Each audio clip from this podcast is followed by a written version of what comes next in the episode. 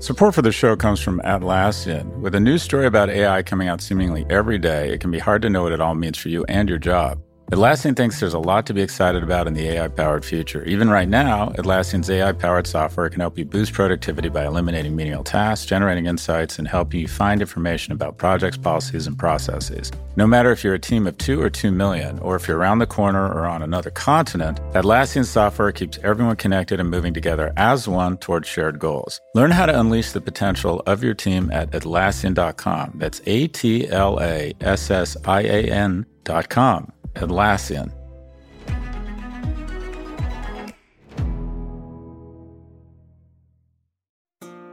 This episode is brought to you by State Farm. If you're a small business owner, you know that it isn't just your business, it's your life. And whatever your business might be, you want someone who understands. That's why you might want to check out State Farm Small Business Insurance. Why? Because State Farm agents are small business owners too, living and working in your community. That means they know what it takes to help you personalize your policies for your small business needs. Like a good neighbor, State Farm is there. Talk to your local agent today.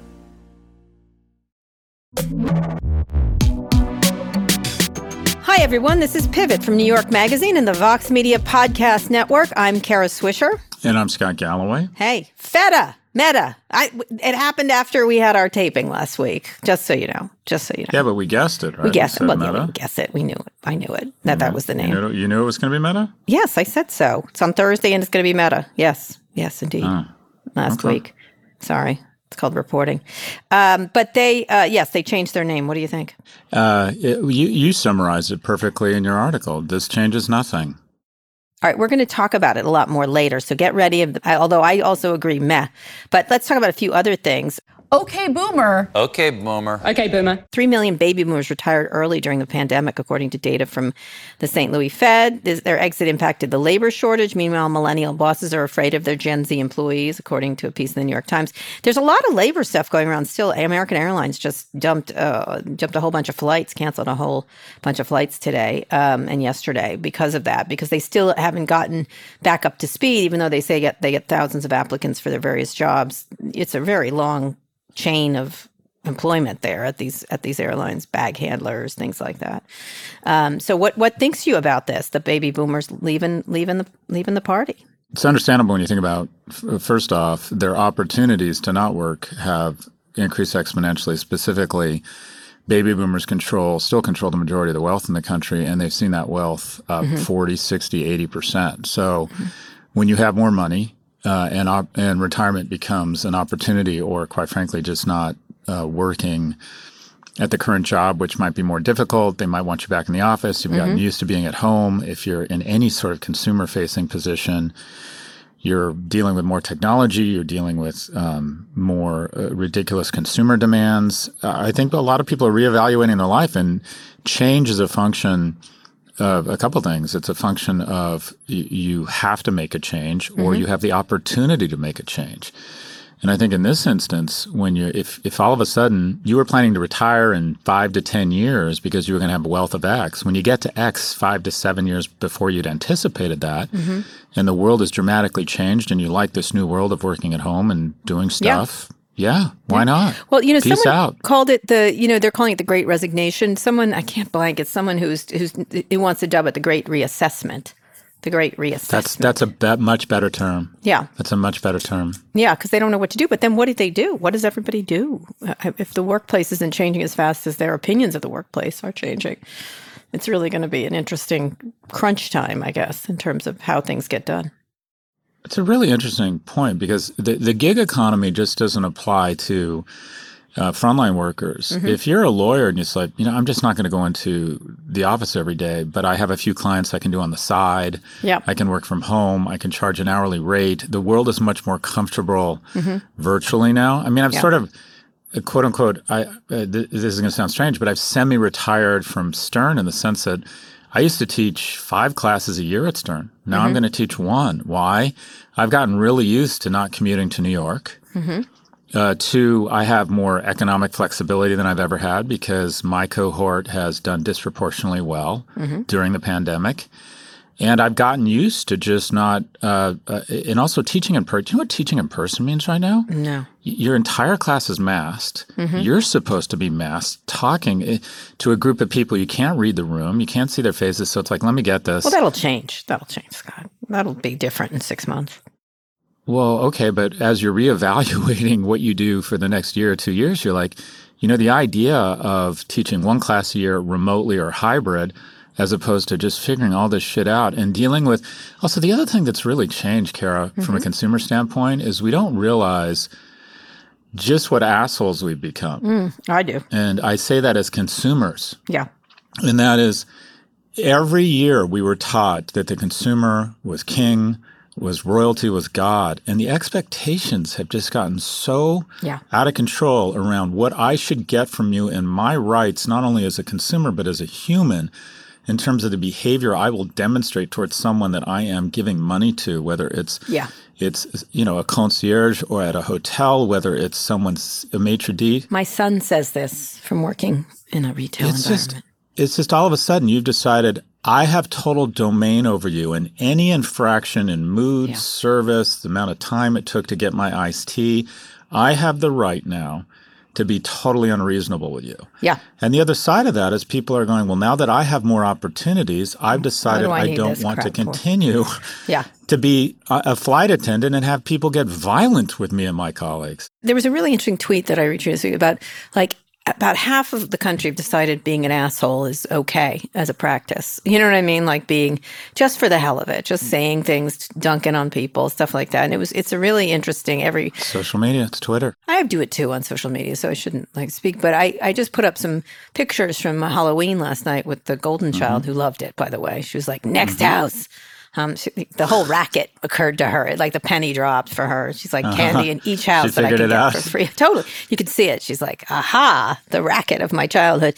But someone had put up, you know, a lot of people had these graveyard signs or, you know, he believed in science. He did his own research. He's this and that. And they're, you know, you should make fun of all these people dying. But at the same time, it's what people do when they're expressing. They're all over the place. It's not like it's an uncommon thing. But they're like, how dare you put this up? Like I had this whole like group, either the people on the right who were like, don't Democrats die of COVID? I was like, like what do you want from me? I was like, I'm just saying, I all I said was this is the kind of Halloween it is because there were a lot of these signs. Yeah. It's the same thing with this Let's Go Brandon thing. I was thinking about it because everyone's going, you know about this Let's Go Brandon thing, right? All over the internet, everywhere. So say more. Oh, there was a big story about the Southwest pilot saying, let's go Brandon. It's a thing to say, fuck Joe Biden. I believe that's what it translates to. They've got all these little code fucking words. The right does. I don't, whatever. They're having all these in-jokes with each other, whatever. Mm-hmm. And so one of them is let's go Brandon, which is fuck Joe Biden, I believe, something like that. It's some version of that. And instead of saying that, it's I forget the origins. I can't remember. It's some sports person, I believe. I don't even know. Anyway, so half the people are really offended by it, everyone else. And then some people are like, oh, just smile and let them do it. And I'm sort of in that camp, like, oh, just if they want to act like assholes, I don't quite know what, I'm not their mommy kind of thing. But there's this sort of degeneration of discussion, which I think goes right back to this story of people retiring. It's like, no, thank you. I think it's reasonable for people to say, you know what, Halloween and the welcome from the pilot should be safe spaces from politics. It's just like, whether you think it's funny or not, it's just you know, come on, it's fucking Halloween for God's sakes. And by the way, the pilot that gets on and says anything in code around politics, he should probably be suspended. That's not appropriate. It's not, you're supposed to instill credibility and security. You're supposed to get on in a voice and just give everyone the sense that you're in charge. And fly the fucking plane. And we don't need to hear your political views, period. Fly the plane and don't crash it. That's your job. Yeah, fly the plane. I think we all have an obligation to just take the temperature down. Yeah. I find myself getting angry and wanting to dunk on people. Yeah. And I've decided I'm not going to argue with strangers. I'm going to, you know, demonstrate more grace. But I think we all have a role. There was a great George, you know, the whole Chappelle thing. There was a great George Carlin interview that went around where he's like, you don't punch down so much. It was really, I have to send it to you because I thought you'd like it because I love George Carlin. I thought he was such a rule breaker. And he was talking about this idea of I think he was talking about Andrew Dice Clay at the time, who, you know, he did his whole weird thing and he's sort of, I don't know what happened to him, but he was very like wise about it. I was like, oh, why isn't everybody like George Carlin anymore? Just reasonable, that kind of thing. Anyway, and he didn't go after individuals. George Carlin went after ideas and politicians and groups, but he didn't go after people. He did. Yeah. So the one thing that I liked was the CEO of Activision Blizzard, Bobby Kotick, who I like very much, asked the board for a pay cut. He cut there's an investigation going on at Blizzard, the Blizzard unit, around sexual harassment and discrimination by California and the EEOC. He made a lot of money last year, $155 million from stock, mostly from stock. Mm-hmm. So he's asked for only a salary of around $62,500, $63,000, with no equity or bonuses is where he made his money. And then, so this is the pay cut until things are resolved. Then he put out a list, I wrote about it, a very clear list of things that he wanted done that were specific. And it was a very, I was sort of struck by like how, you know, it could be like, oh, it's a PR thing, but I thought, this is a pretty decent letter. This is a pretty decent way to deal with it. And I sort of liked that. I was like, oh, someone's actually saying, look, this is my fault. We don't agree with everything they're saying about it, but you know what? Here's the 10 things we're going to do. And they were all specific. Now, we'll see if he does them, right? That's the thing is, but it was kind of like he's really actually taking a pay cut, an actual pay cut, not I'm not taking any, I'm only taking salary or I'm only not taking salary, I'm taking $1, none of that rigmarole. But I kind of enjoyed reading it because it was sort of like, all right, okay, like I'm stepping up, I'm an adult, we fucked up. I should have done this. I'm not saying I didn't, you know, I think from people internally that he didn't really have control over the Blizzard unit as they operated quite independently. But nonetheless, he's not saying that either, right? He's not saying that. I've heard that from people inside the company. But anyway, I really appreciated it.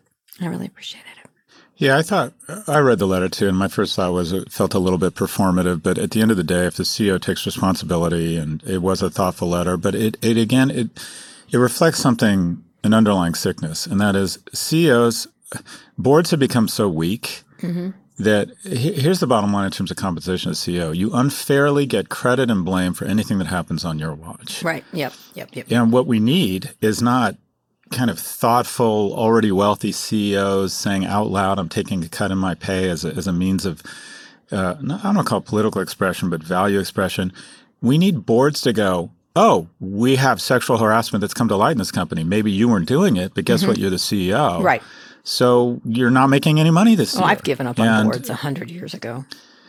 Then corporate governance doesn't work because they get to decide this stuff. And so when we actually have CEOs going because the board doesn't have the backbone to do this stuff, I'm going to cut my own pay. It just it reflects something. The CEOs shouldn't be deciding their own pay. And while everybody's freaking out about frontline workers actually wanting to make a living wage, there's very few articles talking about the fact during the pandemic, CEO pay is up 23% year on year. 23%. So boards, you know, I've been on these boards, and this is what happens. Yes, I know you're none of us want to do any real work. So we bring in Towers Perrin. They do a CEO compensation study, and they say, given the size of the company, given the performance of the company, your peer group 50% pay would be $4 million. And you never pay them 50% because you like them and you know them. And the way they became CEO is they're outstanding at developing relationships. And so you go, well, let's at least pay them 60 or 70. And that doesn't sound crazy, right? You're paying them just above the mean. But the problem is 80 to 90% of boards are all paying 60 to 70%, which creates this exponential upward spiral. When you're going, you're not going one squared, you're going 1.2 squared every year, and their compensation explodes. The board just stepped in with Bobby, but he's not taking that. That's a lot of money. That's a lot of dough to leave on the table. In any case, I appreciated it. I agree with you. Some of this is performative, but it is what it is. But actually, we have to move on to the big story. We did discuss at the beginning the rebrand that launched a zillion memes, some of them very funny. I am proud to announce that starting today, our company is now Meta. Facebook became Meta last week, and Mark Zuckerberg expanded his vision of the metaverse. The company says it will hire 10,000 workers in Europe to bring the vision to reality. That's in addition to the 10,000 employees who currently work on AR and VR at Facebook. Obviously, he's putting a lot of wood behind this arrow. I don't think he's addressing anything, and he was somewhat arrogant. That's what I thought. Yeah, I love the term, like this ridiculous notion, like, okay, let's all just move on. No, that's what I said. Yeah, the let's move on strategy. Let's it's like what Don Draper said, if you don't like the conversation, change the conversation. Yeah. So the conversation around teen mental health, the conversation around insurrection, the conversation around our discourse becoming more cross, we don't like that conversation. So let's talk about the metaverse. And yeah. He's creating a human shield with a new position called the CEO of Facebook. Not yet, but he's going to. 100%. We need to stay vigilant and hold this company accountable. And I mean, when you think about how nihilistic and megalomaniacal this whole thing is, your herb gardens and your dating are getting in the way of my ability to control your whole life. Yeah. And it's like, okay, the universe or the metaverse that is Instagram and Facebook right now, we want that to envelop our entire lives? Said nobody ever. Let me just say, it's not going to. They don't have the talent. It's not going to work. Facebook. It's not going to. They don't have. Like, let me flat out say they are not innovators. They are also stealing from everyone else's ideas here. There's already metaverse versions in Roblox and all kinds of places. Fortnite, it's already exists. Yeah. And they're trying. I think the smartest take, I think it was Neil Dash, said it's a land grab. It's an absolute land grab attempt by throwing money against a wall. And it's going to be, I think it's like Microsoft doing the phone. Like, it's just not going to work. You're not good at it. You're not good at any of this stuff. And you need to answer for your sins. That's all. You just do. And I think the idea of moving on, this is exactly the tone. He did a lot of interviews. Let me just, I noted all 4 white men that he talked to, which is fine. The best one was Ben Thompson, who does a great job. And Ben Thompson was focused in on the theories and stuff. And I appreciate Ben Thompson quite a bit. I would appreciate if he would ask tougher questions on the other stuff. But he did that was a very good interview.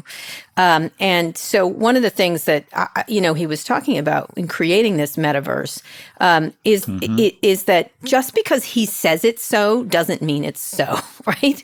Like and he had the same attitude when I asked him about Myanmar and stuff like that, when I'm like, how do you feel about what happened? And he's like, I just want to fix it, Kara. I want to get I want to roll up my sleeves. I want to fix it. I'm like, yeah, you broke it. You're the one who broke it. I want to know how you did that and how you feel about it. He would refuse to answer that question. Instead kept going, I'm a fixer. I'm an engineer. I like to get in there and fix it. And I was like, listen, arsonist, I want to understand why you burnt it down. What were you thinking? And so it was the same attitude. Like we're going to go here now because this isn't.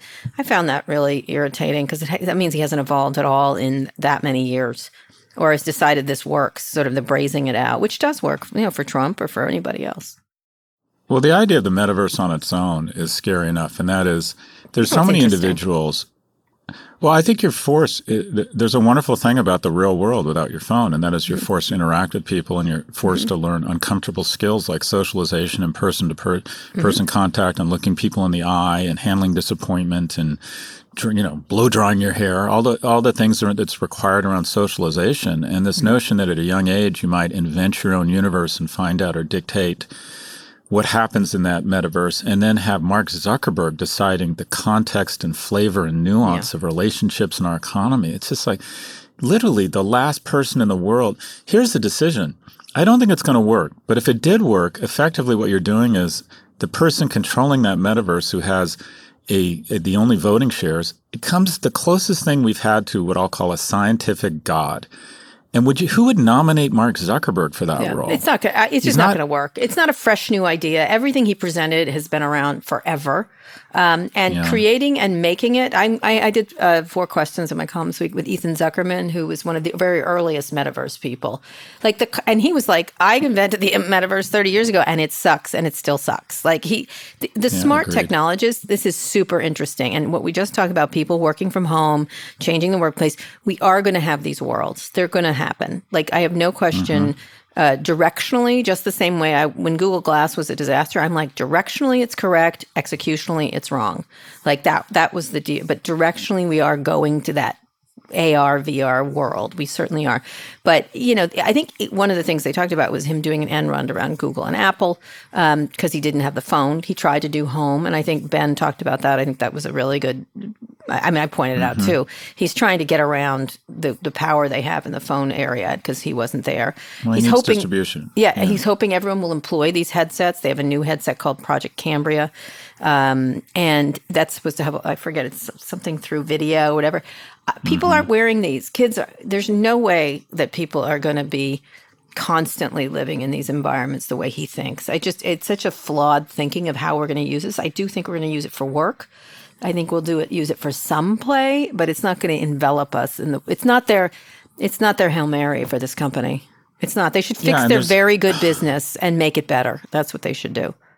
So anybody who has kids, especially boys, and lets them spend too much time on their iPad mm-hmm. or playing FIFA, you realize this thing happens where they become assholes. Yeah. It's like their brain gets rewired, they get short, they get very over-emotional. And the idea that Mark Zuckerberg would decide to do that to the rest of the world is really frightening. The other thing that's just sort of weird about all of this is the people with the most options in the world, the Bezos, the Musk, the Zuckerbergs, the wealthiest people in the world, have all decided they want to leave this universe. Mm-hmm. And it's just, it feels like just such an abdication of, they either want to go into space or they want to go into a different universe. And it's just, it's really disappointing. It's like, is that your role in society? That's how you're going to improve the world, is you're going to give up on this universe and try another one? There's something very nihilistic about it and very disappointing. Yeah, I agree. And I would have to say, everyone expects me to sort of dunk on Mark Zuckerberg. I just was wholly unimpressed with the ideas, but I am always wholly unimpressed by the innovations from Facebook. If Evan Spiegel showed me some of their AR, VR stuff, and he's like, the way he talked about it, it's like, this is really early, we're trying to fix it, the right way. It's like, and it was cool. There was like this thing where there were planets around me. I was like, okay. And he's like, it doesn't work right here. And he was just like honest about it, like what he's doing here. And I was like, he's an innovator. Bezos is an innovator. Musk, whatever you think of Musk, is an innovator. And this is these are sad little ideas that were elsewhere. And then the whole I watched the thing again. I forced myself to watch the demo again. And, he's talking mm-hmm. to Andrew Bosworth, et cetera. Like, hey, I was like, this is like Bill Gates, worse than Bill Gates ever presented. And he thinks he's like Steve Jobs. And I was like, I knew Steve Jobs. Totally Steve Jobs was not my friend, but I knew him really well. And you're no Steve Jobs. That's all I kept thinking. Like, stop it. Fix what you made that was difficult, that is problematic, that is actually a good business, is what I would say. But the paradigm shift that, and this would have been a prediction if it had been a Thursday, but here's the thing. AR, or the metaverse, whatever you want to call it, this is the mistake I think they're making, and that is the metaverse or AR, they're focused on the wrong sense. Mm-hmm. And that is, they think that the new metaverse is going to be about visual stimulation. It's not. It's going to be audio. The company that's going to make the most progress around the metaverse is going to be the company that has the best wearable in history, and that is the metaverse. Or the entry point into the metaverse isn't going to be around vision or the Oculus. It's going to be around audio, and it's going to be from Apple on AirPods. I agree. AirPods will install a camera, and they will use AI to figure out different things, different noises and sounds and information and updates that go into your ears. It'll have a camera to recognize things. But AirPods are what Mark Zuckerberg is hoping this $10 billion and 10,000 people would accomplish. I'm at your concert. I'm at the concert with you. I'm like, no, that's not happening. Imagine your best friend is at a concert somewhere across the world. What if you could be there with her? Yeah. I'm like, not happening. Like, I did this thing with Katie Couric on Saturday, and she asked about it. I'm like, everyone in the audience, you're going to be dead. It doesn't matter. Don't worry about it. Like, you're not going to suddenly have hologram images in the audience here to fill. But what Mark Zuckerberg envisions, people aren't going to wear the fucking Oculus. They aren't. I've worn them. I've worn every one of them. You wear it for 20 minutes and you want out of that thing. And here's vomit. Here's the difference. Not just that. That's gotten better. The most popular accessory in history. The most popular wearable in history is AirPods. I find myself just walking around the house with them in my ears, even though I don't have anything on. That's the dream of your entry point and your distribution around the metaverse. And Apple will come up with some incredibly elegant camera that brings in some sort of visual signal collector, and it'll start informing you of things. And cool glasses that you just put on really quickly. It's like when I'm away from my phone and I have my AirPods on, it goes, a call from Kathleen Dillon, would you like to accept? And I say yes. Yeah. So Apple is best positioned here. Helpful. I think that this thing is going to be, the $10 billion, 10,000 person turkey. I'm glad. Good. Take his money, people. Do whatever you want. Anyway, we're going to go on a quick break. When we come back, we'll see if there's any progress in the Build Back Better bill, and then we'll talk to a friend of Pivot on how to pay for it. Fox Creative. This is advertiser content from Atlassian. One of our customers who produces pizza at a very large scale all across the world. Believe it or not, they use AI to review the quality of the pizzas that are created. That goes through a workflow that scans the images of the pizzas and makes sure they visually look like what they should. So it's pretty cool. That's Sharif Mansour, Atlassian's head of AI. Sharif thinks there's a lot for companies to be excited about on the AI-generated horizon, spanning everything from making pizza to producing podcasts like the one you're listening to now. There'll be far more jobs created on the other side of this revolution. Instead of a world of less, Sharif envisions an AI-powered world of more.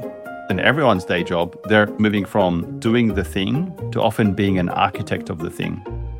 It unleashes the potential of every human. And I think we can go from a world where few people have access to a high level of intelligence to a lot more people having access to this information. AI is really giving everyone on the planet more resources to do great things, and I'm very optimistic about that opportunity that lies ahead. Transform teamwork with the power of AI-human collaboration. Start using Atlassian Intelligence for your Atlassian products like Jira and Confluence now. Learn more at Atlassian.com. That's ATLASSIAN.com. This episode is brought to you by State Farm. You've heard it before. Like a good neighbor, State Farm is there. But it's more than just a tagline, because State Farm agents are small business owners themselves who live and work in your community. And if you're in the market for small business insurance, who better to work with than an agent who understands what it takes? State Farm agents can help you create a personalized insurance plan that fits your small business needs and budget. Talk to your local State Farm agent today about small business insurance. Like a good neighbor, State Farm is there. All right, Scott, we're back for our second big story. President Biden is in Scotland this week at COP26 Climate Summit. He wrapped up the G20 summit on Sunday with new commitments around climate change. Meanwhile, the Build Better Back bill could get a vote as early as this week, probably in tomorrow or the next day. On Sunday, his energy secretary told MSNBC that the bill has unanimous support. The bill includes universal pre-K, expansions on climate and Medicare spending, supply chain improvements and much more. Lots of it's come out. Paid family leave, free community college, which would have been nice, dental and vision and Medicare, lower prescription drug prices. All of those were cut because of Joe Manchin and Kyrsten Sinema. I'm going to put it right on their plate. No one got everything they wanted, including me. But that's what compromise is. I think pre-K is very important. And some other things are here. And now Jonathan Cantor is in place. So what happens? So what do you think with the Build Better Back and also the climate stuff? Well, it's just frustrating as a Democrat. We just... We never miss an opportunity to miss an opportunity. And we have, it's like, what is it? Republicans fall in line, we fall in love, and we're creating this interesting warfare. And rather than, we are pulling things out, and not only that, we're diminishing the budgets instead of doing a few things well. We're going to be one of 7 nations left in the world that doesn't have maternity leave. I know, we're pathetic. I mean, we've had a 20 or 30-year regression in the participation by women in the labor force, and we're not going to offer. I mean, it just seems like it makes sense economically to offer maternity leave for a lot of reasons. So, and I'm disappointed that we can't. McConnell gets the Republicans in a room and says, "What do you need? What do you need?" Okay, we're leaving with a unified voice here. We're all on board. Yep. And we have what are, in my opinion, people who are posing as moderates. They're narcissists jonesing for the camera. In Manchin and Sinema. And then we have the far left also holding this whole thing hostage, saying we have to have X, Y, and Z, and it's not enough. And it just it strikes me as a lack of leadership and a lack of recognition. If we don't get this done, the Democrats are gonna get clocked. Mm-hmm. It's like, okay, you have all 3 houses of government, and you can't figure this out. Yeah, well, so we're in an unusual position. Let's be honest. I mean, come on, we're with these two like ridiculous narcissists that are now. Manchin, I kind of get her. I don't even understand. Like, what at some point you're like, really? Well, how come McConnell's able to deal with his narcissist and we're not? It's true. What are you going to do to him? What are you going to do? hit him on the head with a stick. There's not a lot. Yeah, I don't know what the leverage is, but it seems like McConnell finds that leverage. It feels like the Republicans find that leverage to get their people in line, or they get them to leave. Because like Adam Kinzinger's leaving, all these people are leaving. Yeah. If we don't get this through, if we can't deliver against the promises we've been making for a decade around what's needed, and we control all three houses of government, and we can't start to deliver against it. Yeah. Right now, we look very weak. It looks like the president doesn't have control of his own allies. Yeah, or doesn't have a rapport. Paid family leave would have been nice. Community college. That's been a dream for Democrats forever. Never seems to come to pass. Yeah. Dental and vision seems like the most normal thing to add in. Well, all the things that were the most popular: expanding Medicaid. Yeah. Paying for hearing aids. With an aging population, there was just. Family leave. Anyways, this stuff seems intractable and disappointing until it isn't, and usually towards a deadline they come together. But they keep making these new deadlines. Everyone was hoping that when Biden left for the summit, he would be able to announce something. Yeah. And so they tried to pretend that they'd all come together, but it's clear they haven't. Yeah. I know. I find it frustrating. The infrastructure bill is supposed to follow, by the way. The infrastructure bill is after that. Yeah. I think they'll get it through on some, I hope so. It'll just be, the tendency is to focus on everything that didn't work rather than what did work. Universal pre-K is amazing. Is an amazing and important thing. And child tax credit. Yep. That could be huge. Yeah. It's just not quite as exciting as it was. Well, we'll see. You know what? They're down, but maybe that's a good thing to be down at this moment in time, and then you sort of pop back for the midterms. Who knows? Also, the climate change stuff is a little more disappointing without Russia and China there. Mm-hmm. I think we just decided to die. I don't know what to say. Okay. Let's just cook. Let's just cook. Let's just see what happens. And then the rich among us will float our way out, and the others can... Good luck with that. That's what I feel like. It's like, we're going to just wait for a major climate disaster. And then even though we've had many of them, we're going to just see what happens. That's what I feel like. Maybe not. Maybe I had too much candy corn. I can't tell. I don't know. So we spread out. We went through the ritual. Of my son came home, my two kids came home, and now my 14-year-old has decided he doesn't need an outfit, but he'll still collect candy. Oh, right. So then he puts on a sheet or a bad mask. I hate that stage, right? And my son, my youngest, is still into me. We both went as soccer players, which is nice. And I love the ritual where they come home and they spread out all the candy and they sort it into the $100,000 bar and the candy corn and the. Mm-hmm. On the almond joys and everything. And the first thing my youngest son does is he says to me, all right, this is what is off limits for you, Dad. And we spent 10 minutes with him going through, okay, you can have this Tootsie Roll, but you can't have the jumbo-sized Tootsie Roll. And he goes through all these things. And then he, and it's a great life lesson, negotiation. Yeah. And then I listen really thoughtful. And as soon as he goes up to the room, just so he can see out of the corner of his eye, I take all the shit that I wasn't supposed to eat and start unwrapping it all. Because I think that's a life lesson. I think negotiating. You don't touch their candy. Oh, my God. Oh, my God. He literally went through for 10 minutes. Don't eat the big Tootsie Roll. You can have the little one. You can have the blow pop, but don't have the grape blow pop. I only have one. And I took total meticulous notes. And then the moment he started heading upstairs, grabbed all that shit and started unwrapping it and eating it all. Well, it's actually a lesson. That's a life lesson. It's a lesson in economics is what it is. So I think it's time to bring in our friend of Pivot. So our friend at Pivot today is Aswath Damodaran, who's a professor of finance at NYU Stern, where he has literally retired the best professor award and has won, 7 of the last 7 years, it feels like.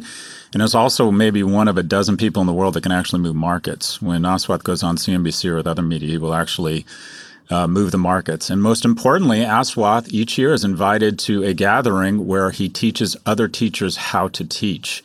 Wow. So is not only a colleague, but a real role model. Anyways, welcome, Aswath. Thank you, Scott. Glad to be on.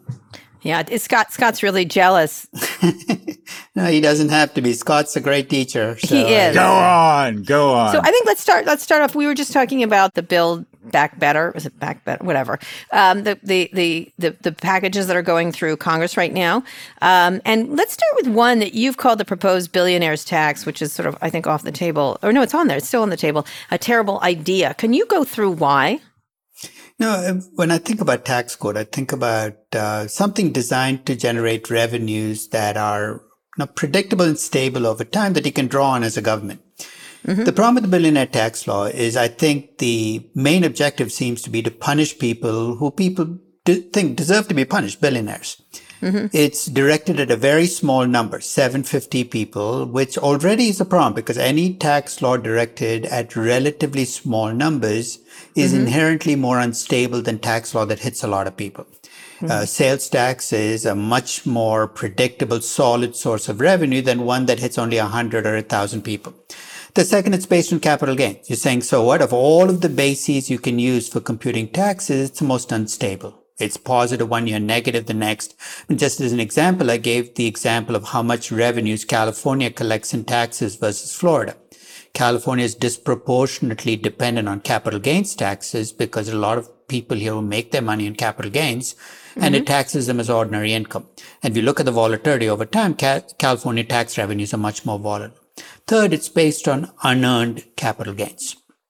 And I think the problem with any time you tax, let me take the word unearned back. It's unrealized capital gains. Anytime you tax unrealized profits of any kind, you create frictions. Frictions in what sense? Somebody has to do something to pay those taxes. You don't have the cash on hand.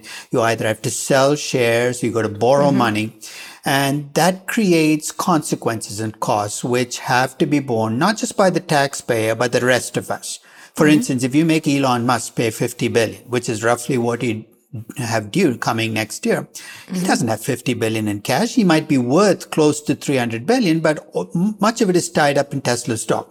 So you're saying, okay, that's fine. He can go out and sell $50 billion worth of Tesla stock. That's going to have a disproportionate impact on Tesla stock price because it's mm-hmm. not just the selling, it's who's doing the selling. He's saying he can borrow the money. I've heard people say, you'd be crazy to borrow $50 billion in Tesla stock. It could be worth 1/5 of what it is a year from now, in which case mm-hmm. you're going to be in real trouble, even if you're Elon Musk with $50 billion in debt. Mm-hmm. So on those three dimensions already of an issue. And the fourth is, and let's be much more direct. If you want to tax billionaires, tax billionaires. If you want to tax wealth, tax wealth. Don't hide behind this isn't a wealth tax. It's an incremental wealth tax. Mm-hmm.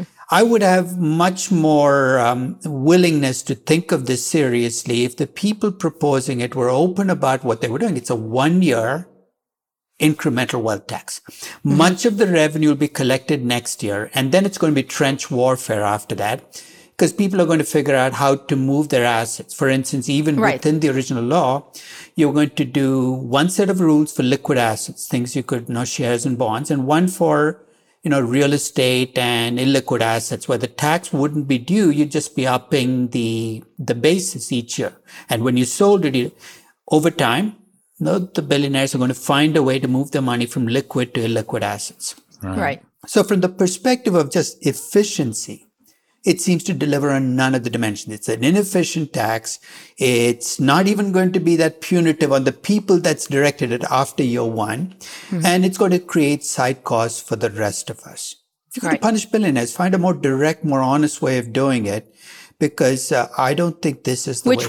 Which would be what? Which would be if you want to, I think to start with that step up that we get at inheritance. Let's face mm-hmm. it, that is one of the reasons you're never collecting on capital gains taxes is there is no step up.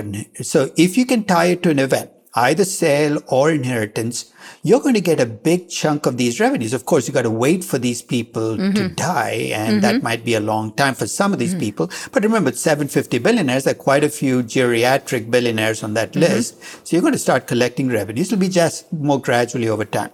If you want to create a wealth tax, let's have an open debate about what that wealth tax is and how you deal with the liquidity issues. Don't try to hide behind this is not a wealth tax. I was watching Janet Yellen trying to tiptoe her way around the fact that this was a wealth tax. And it was embarrassing for an economist who clearly knows better to be able to say, this is really not a wealth tax. It's a capital gains tax. It is a wealth tax, no matter how you dress it up. All right. I'd prefer you be more open about what you were trying to do. Yeah. Well, it's easy to smack billionaires, Scott. It feels like at the end of the day, it's kind of a windfall tax based on just massive wealth accretion among 700 people over the last 24 months. So basically, 2021 will be a big tax revenue year, right? Because you can't go back and fix things that you've done over the last 20 years. From that perspective, it'll collect a lot of revenues next year. And let's just sit in the tax code, creating problems for the rest of the world for the rest of eternity. Right. So I want to just draw back a little bit. And Aswath literally wrote the book on valuation. And I want you to just give us your comments on the market right now. We've got Apple trading at a PE of 35. It would typically trade somewhere between 10 and 15 through its history. You've got Tesla worth more than the entire automobile industry combined. What is your view on the market and specific sectors as it relates to valuation? I think the first thing that's happened is there aren't too many places you can go in this market. We can earn a nice, safe return, right? Mm-hmm. Dividends, you put your money in bonds. When the T-bond rate is 1.5%, your alternatives are already shredded. And when your alternatives are shredded, everything is relative in markets. So stocks look expensive relative to history, but not relative to bonds. This is a market where everything to begin with is being driven by the fact that interest rates are so low. And when interest rates are low, everything else gets pushed up. I mean, holding all else constant, if I make the T-bond rate go from 5% to 1.5%, the PE ratio for every stock will double, maybe go up by even, triple, simply because you've made the alternatives less attractive. So the real debate is, are T-bond rates at 1.5% sustainable? That, I think, is the core. It's not whether stocks are overpriced. It's whether the level of interest rates we're observing are sustainable, given the fact that inflation seems to be back. And we can debate about whether it'll drop back down to 3% or stay at 5%, but it's not going to go back to 0.5%. I mean, and to me, a world in which inflation is 3% and the T-bond rate is 1.5% is not a world that's sustainable, because you're buying bonds and accepting a rate less than the inflation rate. I think what's keeping this market afloat is this unholy belief that the Federal Reserve can do whatever it wants and rates will be set by the Fed. It's amazing how deep this belief is that if Jerome Powell wills it, the T-bond rate can stay at 1.5%. I wish I could have that faith. It'll make life a lot easier for me from a valuation perspective. I just think that this is a market of contradictions. On the one hand, stocks are being priced on the assumption that the economy is going to come back, earnings growth is going to be strong. On the other hand, the bond market seems to be saying, not so fast, guys. We don't think growth is coming back. We think this market is going to lapse back to what it was after the 2008-2009 crisis, a low inflation, anemic growth market. Both groups can't be right. And the interesting question is, as you see this fought out over the next years, to which group is going to come out on top? Because either bond rates will have to go up or stock prices have to come down. And that adjustment is going to be painful no matter which way it happens. So you said that the market, everything is sort of relative. Do you think at some point, and are we here now, that the American tech trade, if you will, gets played out or gets exhausted, whereas valuations in Europe and LATAM just seem much more reasonable? Do you think there will be sort of a rotation out of the U.S. trade, which has been on a 13-year bull run? I think that, anytime you've had a decade of winning like tech has, you always have to think about some degree of pullback. But I think part of tech domination reflects a real change in our lives. I tell people about how much of our lives we live in the ecosystems of just the top 6 companies, right? Facebook, Amazon, Netflix, Google, Apple, and Microsoft. I mean, I actually chronicled, one day I just sat down and said, every minute of the day, I'm in the ecosystem of one of these companies.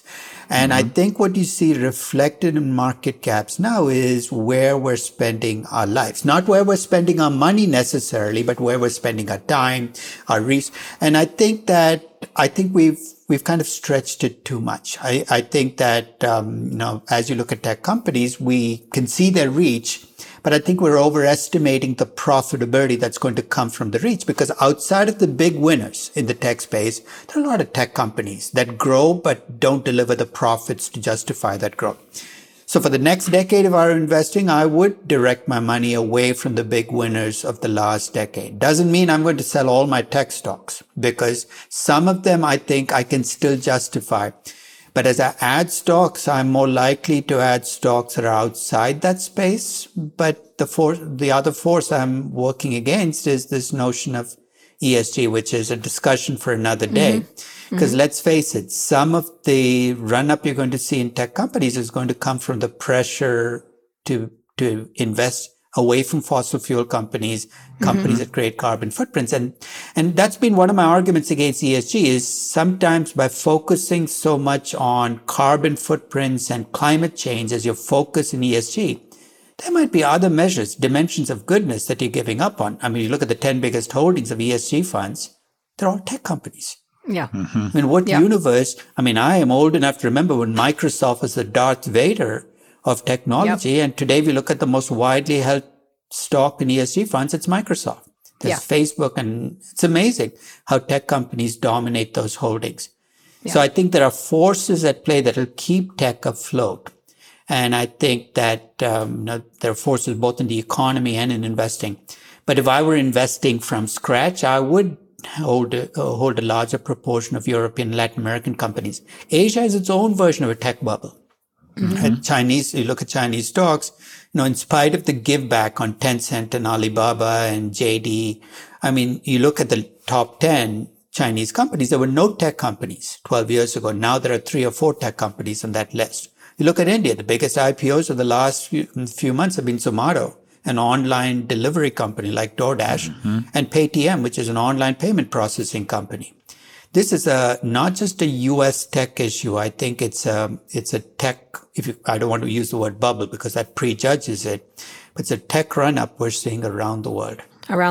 So speaking of which, one of the things that tech was quick to grab onto was SPACs, obviously, among other things. And it was a lot of some, different electric truck companies and this and that. Have we hit peak SPAC? I mean, I guess Trump, of course, President Trump. Tell us about that. How do you feel about the Trump SPAC, for example? I think SPACs in general represent the outsourcing of thinking on the part of investors. Because think of what we're doing with the SPAC. We're saying, as investors, IPOs are so confusing. We don't know what's going on. It's tough to screen what a good IPO is. So you know what? We're going to outsource it. We're going to outsource it to a sponsor who will do all the work for us. The only group that consistently wins on SPACs are the sponsors. And they win because they keep 20% of the proceeds. It's an extraordinarily expensive way of outsourcing.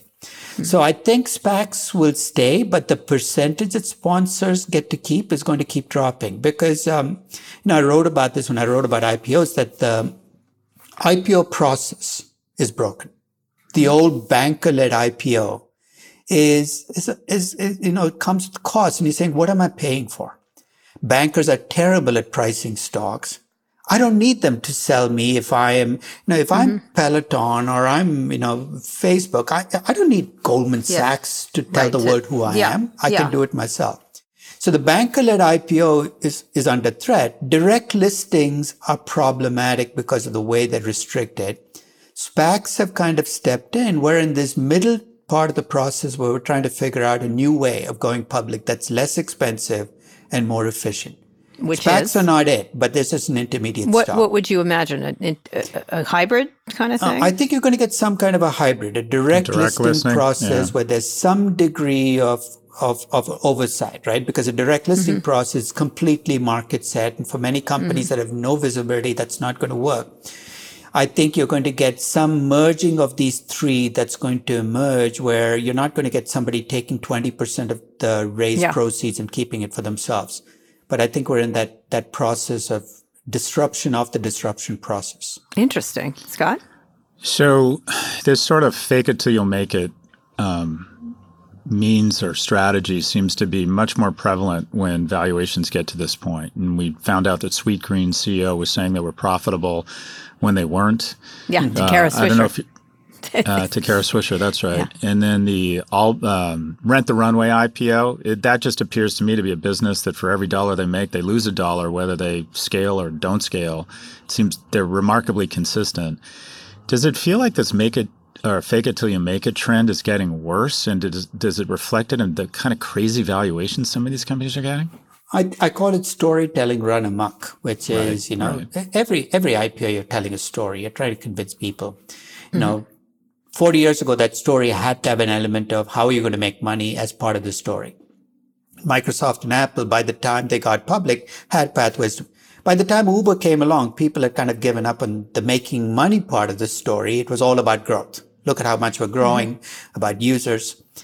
Now people seem to, we seem to be in that post-growth period. People are not even talking about growth in the conventional sense. They're talking about, you know, I was listening to the Paytm CEO saying, I don't even look at revenues and growth. We're about social change. And I said, we're now truly in territory where nobody's been before, because you want my real money so you can create social change.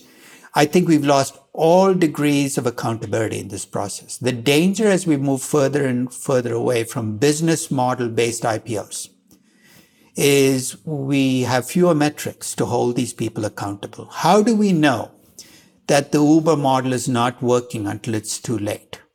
No. And I think that is part of the reason CEOs like it, because if I can't hold them accountable, there's no metric I can look at each year and say, you're not moving anywhere towards where you told me you'd be. It'll be too late before I actually catch them. So I can understand why they do it. What I don't understand is why investors are not pushing up. I can actually understand why CEOs do what they do. But why the heck do institutional investors actually buy these shares without asking the tough questions? So I think the blame here lies both with the companies and the investors who are willing to invest in these companies with these kind of no business model stories. All right. Speaking of someone who doesn't have a business model, Facebook. I'm just curious what your thoughts are on the rebranding and what they're doing. It was a lot of vaporware, very nice demos, not very good demos. But how do you look at that as a business and what they're doing as an example of sort of hand waving? As Scott knows, I did buy Facebook in 2018 when the Cambridge Analytica scandal hit, because now I saw a lot of hypocrisy among people who are invested in Facebook, posting on Facebook, complaining about Facebook privacy. I actually sold the day they changed their name from Facebook to Meta, because in my experience, when you change your name, it's a sign that your name has become too odious to be connected to a company. That's never a good sign. It's never a good sign. Wasn't a good sign when Valiant decided to rename itself Bausch & Lomb. It basically means that you have no friends left, right? I mean, that's part of the problem with Facebook is, I mean, who can defend Facebook from the perspective of, and I don't think that's a good place to be. And I think they would not, that doesn't mean they're going to crash and burn, but I think that in a sense, it's going to be trench warfare from now on from Facebook. It's not going to be easy. They're going to have to fight to keep their market share rather than increase their market share as they've been historically. So to me, I mean, I won't even go into whether Meta even makes sense to me, because when I think of Meta, I think of world peace and a basketball player who should not have been on the court. But to me, Facebook, I think has, you know, it's always had a good business model in terms of making money. It's been terrible at managing the rest of its interactions with society. Right. So I think it's blown up and finally this is the manifestation that things are out of control. Well, Microsoft came back, but go ahead. So Scott, back to the notion of a story, it feels like stocks typically trade on either fundamentals or technicals, but now they're stocks trading on the notion of a movement, these meme stocks. And yet AMC and GameStop have sustained or at least leveled out at much higher levels, indicating some sort of fundamental support. What is your thought on meme stocks? I think especially with smaller cap companies, what we're recognizing is what I think of as crowd trading. You know, we've had, you know, crowdsourcing, crowd reviewing. Now we have crowd trading, which basically means a group of people gather together on a social media platform, whether it's Reddit or Facebook or whatever it is, and they all buy at the same time. They tell each other the same story. And they can, I mean, but the stock, this, you know, the market cap of GameStop or AMC doesn't take a lot of people moving, you know, together to keep the stock price up. I mean, one interesting feature is if you go to the, I mean, I spent a few weeks on the Wall Street Bets, segment, right? When they were talking about, especially when GameStop was on its rise, And I was looking, I mean, I was trying to give them the benefit of the doubt that they had some kind of a business model for GameStop that could explain why they wanted the stock to be 10 times. It's not there. It's not there. You know what the primary forces driving the trading were? Greed and revenge. Mm-hmm. Greed, I understand. It's always been there. Revenge in the sense, it's amazing. 80% of the polls were, we're going to teach the hedge funds a lesson. Mm-hmm. And the problem was, hedge funds are malleable. They can be either side of the transaction. The biggest winners on the GameStop run-up were actually some of the hedge funds on the other side of the transaction. Yep. But I've always drawn this distinction between pricing and value. Pricing is driven by emotion, by mood, and it's an extraordinarily powerful force. I think in finance, we've discovered that momentum can trump any fundamental. Mm-hmm. And if there's enough mood on your side, you can keep the price up. Now, you see the Tesla, right? $1,000 per share.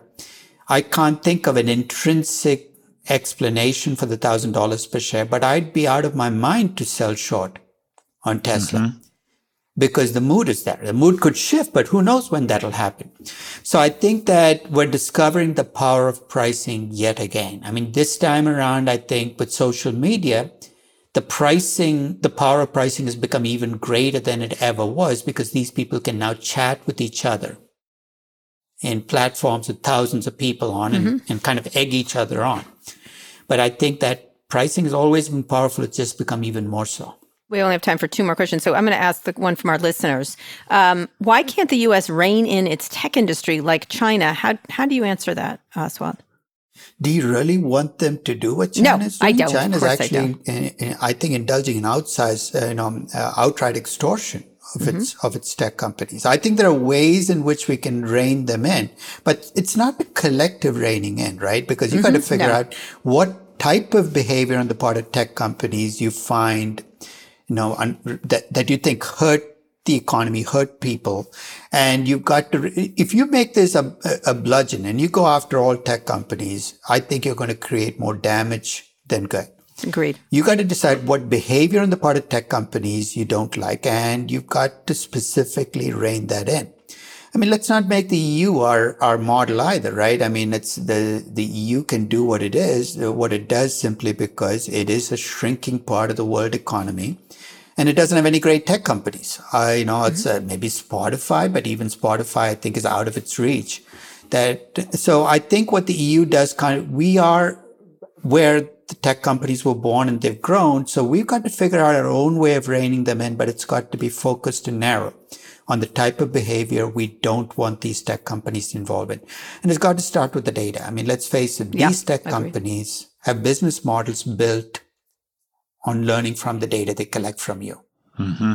And I think that, we have to start to behave differently around tech companies. We can't complain about tech companies invading our privacy and keep giving them location details and other specifics of our lives because we get a convenience. For free GPS, we're allowing Waze and Google Maps and Apple Maps to track us wherever we are. Yep. So I think part of this is we've got to accept the fact that we got some conveniences because of what tech companies have given us. And unless we're willing to give up on some of those conveniences, we're not going to like what the government does. Yeah, fair point. But nobody likes seatbelts either. And here we are. So just to continue with this theme of storytelling, if you think of tech as somewhere between 49 and 51% storytelling versus the underlying fundamentals. And then you start talking about the meme stocks, and we're getting to kind of 90%+ of the values driven by the story. It feels like crypto is arguably bumping up against 100% story. And they NFTs, don't right? And NFTs, they don't create. They don't create cash flow. They don't. Their valuations have no metrics. What is your view on cryptocurrencies and NFTs as it relates to valuation? It's great because I'm going to circle back to the first thing I said, which is we live in a world where the alternatives look less and less attractive in terms of investing. Mm-hmm. So if you think stocks are overpriced, well, bonds you make too low a return. But let's face it, there's a subset, and it's not a small subset of people who believe that all financial assets are being held afloat by central banks gone crazy and rates being too low. It's a doomsday scenario because there's no safe place within financial assets to hide them because you're convinced that the whole thing is going to come crashing down. Is it any surprise? In the old days, you'd have gone and bought gold, right? 50 years ago, if you thought that the whole financial system was an edifice that was going to come down, you bought gold, you bought diamonds, you bought... You know what the millennial version of gold is? You buy Bitcoin, you buy NFTs, because you say, I don't trust any of these financial assets. These central banks are all crazy. And that segment is not small, and it has fairly strong consumption power and investing power. And guess where all that money is going? It's going to cryptos, it's going to NFTs. And the argument for them is not so much that they're good, but that the rest of the world is going to come crashing down. And therefore, I'm going to buy something that's not connected to anything that is part of the system. It's kind of the 2021 version of I don't like the system and I'm going to rebel against it. But that's a myth, right? It is connected, isn't it? It is connected. And I think that's what they, but at this point, lecturing them is not, because we're all part of the system, right? Yeah. So okay, boomer is the response I get to anything. When we tell them this, they say, of course you're going to tell us that you're part of the system.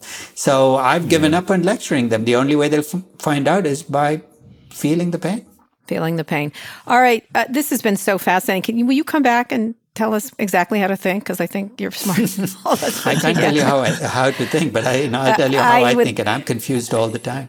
Well, you're fantastic. Thank you so much for doing this, Scott. It's one of your biggest fans, just so you know. He talks 100%. About he's always quoting you. And I can see why you're... Scott's one of my favorite people, so I'm glad we have him at Stern Shake, stirring the pot and... Making trouble? Creating trouble, exactly. One thing you can do in teaching is you can provoke, you can anger, but you can never bore. And Scott is never boring. That is fair. Anyway, thank you so much, Aswath. We really appreciate it. Thank you. Yeah. All right, Scott. He is, as advertised, fantastic. Can I tell you a story about Aswath? Sure.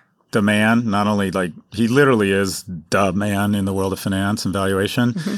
About 10 years ago, I was working for a hedge fund. I was advising them, and he said, can you bring in someone to teach our analysts just about valuation? I said, well, I've got the guy. His name's Aswath Damodaran. And he said, fine. And I said, but he's super busy. Everybody in the world wants Aswath. We were going to have to offer him, real cabbage. And he said, I don't care. So I called Aswath, and I said, all right, 8 lunches, Tuesday afternoon. I think it was like $50,000 a lunch, so $400,000 for 8 lunches. Yeah. And he said 2 things. First thing he said was, Scott, you're a friend. I don't want to get paid. That's the kind of guy he is. Mm-hmm. And then a week later, he did the first one. And then a week later, he called me back and said, I'm so embarrassed, but I can't do the next 7 because my daughter has soccer practice on Thursday. I mean, he literally, when you think about molding a teacher from clay, this is the guy you want. He's great. He's literally the Michael Jordan of NYU, and he's like a very decent man. Well, fantastic. I'm glad you brought him here. Okay, we're going to go on a quick break, and we'll be back for wins and fails. This episode is brought to you by Shopify. Forget the frustration of picking commerce platforms when you switch your business to Shopify, the global commerce platform that supercharges your selling wherever you sell. With Shopify, you'll harness the same intuitive features, trusted apps, and powerful analytics used by the world's leading brands. Sign up today for your $1 per month trial period at shopify.com/tech, all lowercase. That's shopify.com/tech. Support for this show comes from the Harvard Business Review. There's this idea in business that some people are born to be leaders. You either have it or you don't. But leadership, like any skill, can and should be learned over time. Whether you've climbed to the top of the corporate ladder or are just starting out, you'll find valuable insights at Harvard Business Review. Harvard Business Review is a leading destination for smart management thinking. And on their website, hbr.org, subscriptions are just $10 a month, which gives you unlimited access to the same level of expertise. Things like case studies, newsletters, podcasts, articles written by some of the world's top minds. I use HBR in my research when I do articles or when I'm thinking about what to talk about on Pivot. I find them really interesting. I find them complete. I find them different. And you can find all kinds of industries covered While much of Harvard Business Review's content is available for free after signing up at their site, subscriptions to unlimited content start at only $10 a month. What a bargain. Go to hbr.org/subscriptions and enter the promo code PIVOT right now to get 10% off your subscription. Again, save 10% off your HBR subscription. Go to hbr.org/subscriptions and enter the promo code PIVOT.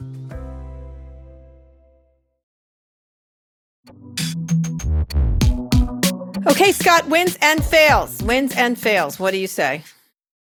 So my win is I actually think that the climate summit in Glasgow, in addition to, it's great as a Glaswegian to see Glasgow on the world stage, I might say. If you do look at the narrative coming out of the conference, climate change has become a known known. And that wasn't true before this. And so I'm actually hopeful. There's no more bullshit. There's no more people trying to say climate change is not man-made. There's been that UN report that came out looking at the 11,000 papers written on it. There is now general consensus and acknowledgement. And we didn't have that before. So while people are focused on, well, unless we get China and India to the table, it's not going to happen. One of the things we miss in America is the truth. And that is that science is the closest thing we have to a truth. And I do believe for the first time there was a general acknowledgement that climate change is a truth and that everybody acknowledges that truth. And I think that I don't think people remember that it wasn't that long ago where there was still debate. There was still Congress, there were still senators and representatives coming into the rotunda with a snowball saying, see, climate change isn't happening. It's just, I do think there's progress. I think we have a truth, which is really important. And I think that's the basis for progress. So that is my win. Do you have any wins, Kara? I would say the internet's reaction to the name Meta. I just laughed and laughed. You like that? And in Brazil, it was like a worldwide fun time. You know what I mean? Like there was feta, there was twisted condoms, there was Suzanne Summers' Thigh Master. It just was so enjoyable. This is what I love on the internet. And then, you know, the penises, drawing penises everywhere. I thought Colbert had the best take. From now on, we're going to be metaverse first, not Facebook first. But don't you worry, the self-esteem of teenage girls will always be last. I just think it brought out all kinds of creativity, which I thought was a huge win. And then my fail is the Washington Post article about how millennials scare their bosses. That was New York Times. That was New York Times, excuse me. Yes. Mm-hmm. I think we – look, the key to any company, the greatest return on investment of any company is if you can attract and retain really talented young people. They're just they work harder. You get 80% of a very talented senior executive for about 10% of the price. They're great culture carriers. They're much more facile with technology. Pretty much my focus for every company I've started is how do I create an environment through mentorship and environment and acceleration of salary where you attract the secret sauce, and that is this younger generation of workers. I'm just struck by how incredibly talented they are. And the notion we impart all this bullshit wokeness on them. Yeah, they're most socially conscious, but they're like, I think they're generally, for the most part, like us. They want to develop economic security for them and their families, and they want to learn. And these articles about how their bosses are scared of them, I don't know. I don't think they're that different, except that they're more talented than us. And I find this narrative emerging about how different they are, and speaking about them and disparaging, infantilizing. I just find it all very strange. Yeah, I'd say that's something, but I'm scared of them. No, I'm kidding. I'm scared. You're scared of our producer? This is like, you know what? Every culture, every age goes through that. Like the people coming up behind them, you know, people are here to replace us, really. That's really the point. Yeah. It's like when you have kids, they're here to replace. That was an old Seinfeld thing. And so these are normal. These stories always are how different this group is, how different that group is. And they're always more socially conscious than us. I'm waiting for the generation that just wants to smoke cigarettes and gamble. Yeah. We always impart our better angels on them. Yeah. Yeah, I guess so. I would say the thing I thought was a fail was Mark's demo. I watched it again. It just is so arrogant. It's so arrogant. So arrogant. But doesn't he? I mean, it's like who the hell is advising the guy? No, because he could have done a lot of things. It reminded me of when Bill Gates did that. When they were dancing on stage?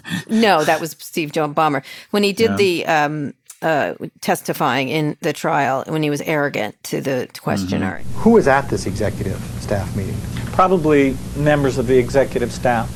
Something shifted with people, like, who is this asshole?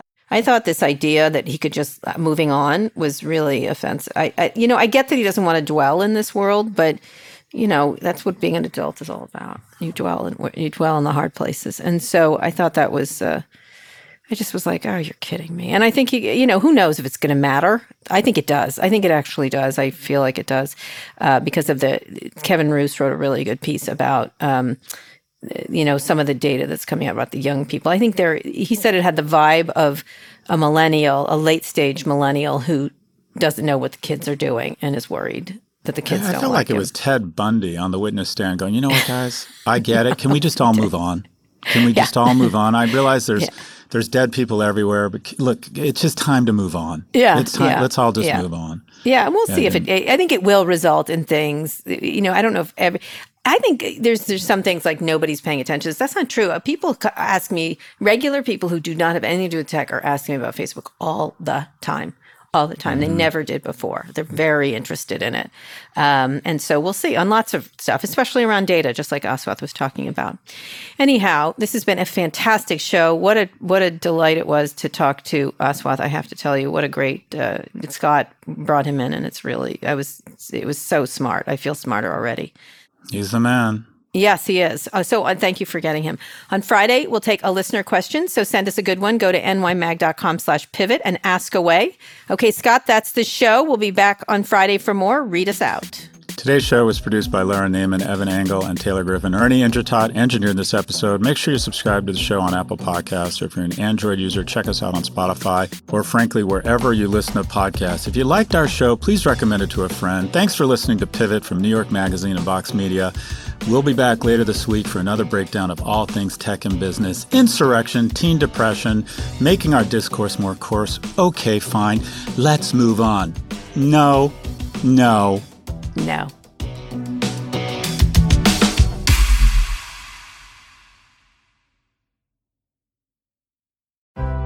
Support for the show comes from Atlassian. Whether you're exploring space, making pizza, or producing a podcast like this one here, chances are your team is marching into the AI-generated horizon. Atlassian Intelligence is unleashing a new era of teamwork. You can use Atlassian's AI-powered products for everything from brainstorming ideas to finding information to summarizing huge documents, all by using normal, everyday language. Atlassian AI-powered software like Jira and Confluence help teams accomplish what would otherwise be impossible alone. Because individually we're great, but together we're so much better. Learn how you can transform teamwork with the power of AI at Atlassian.com. That's Atlassian.com. Atlassian,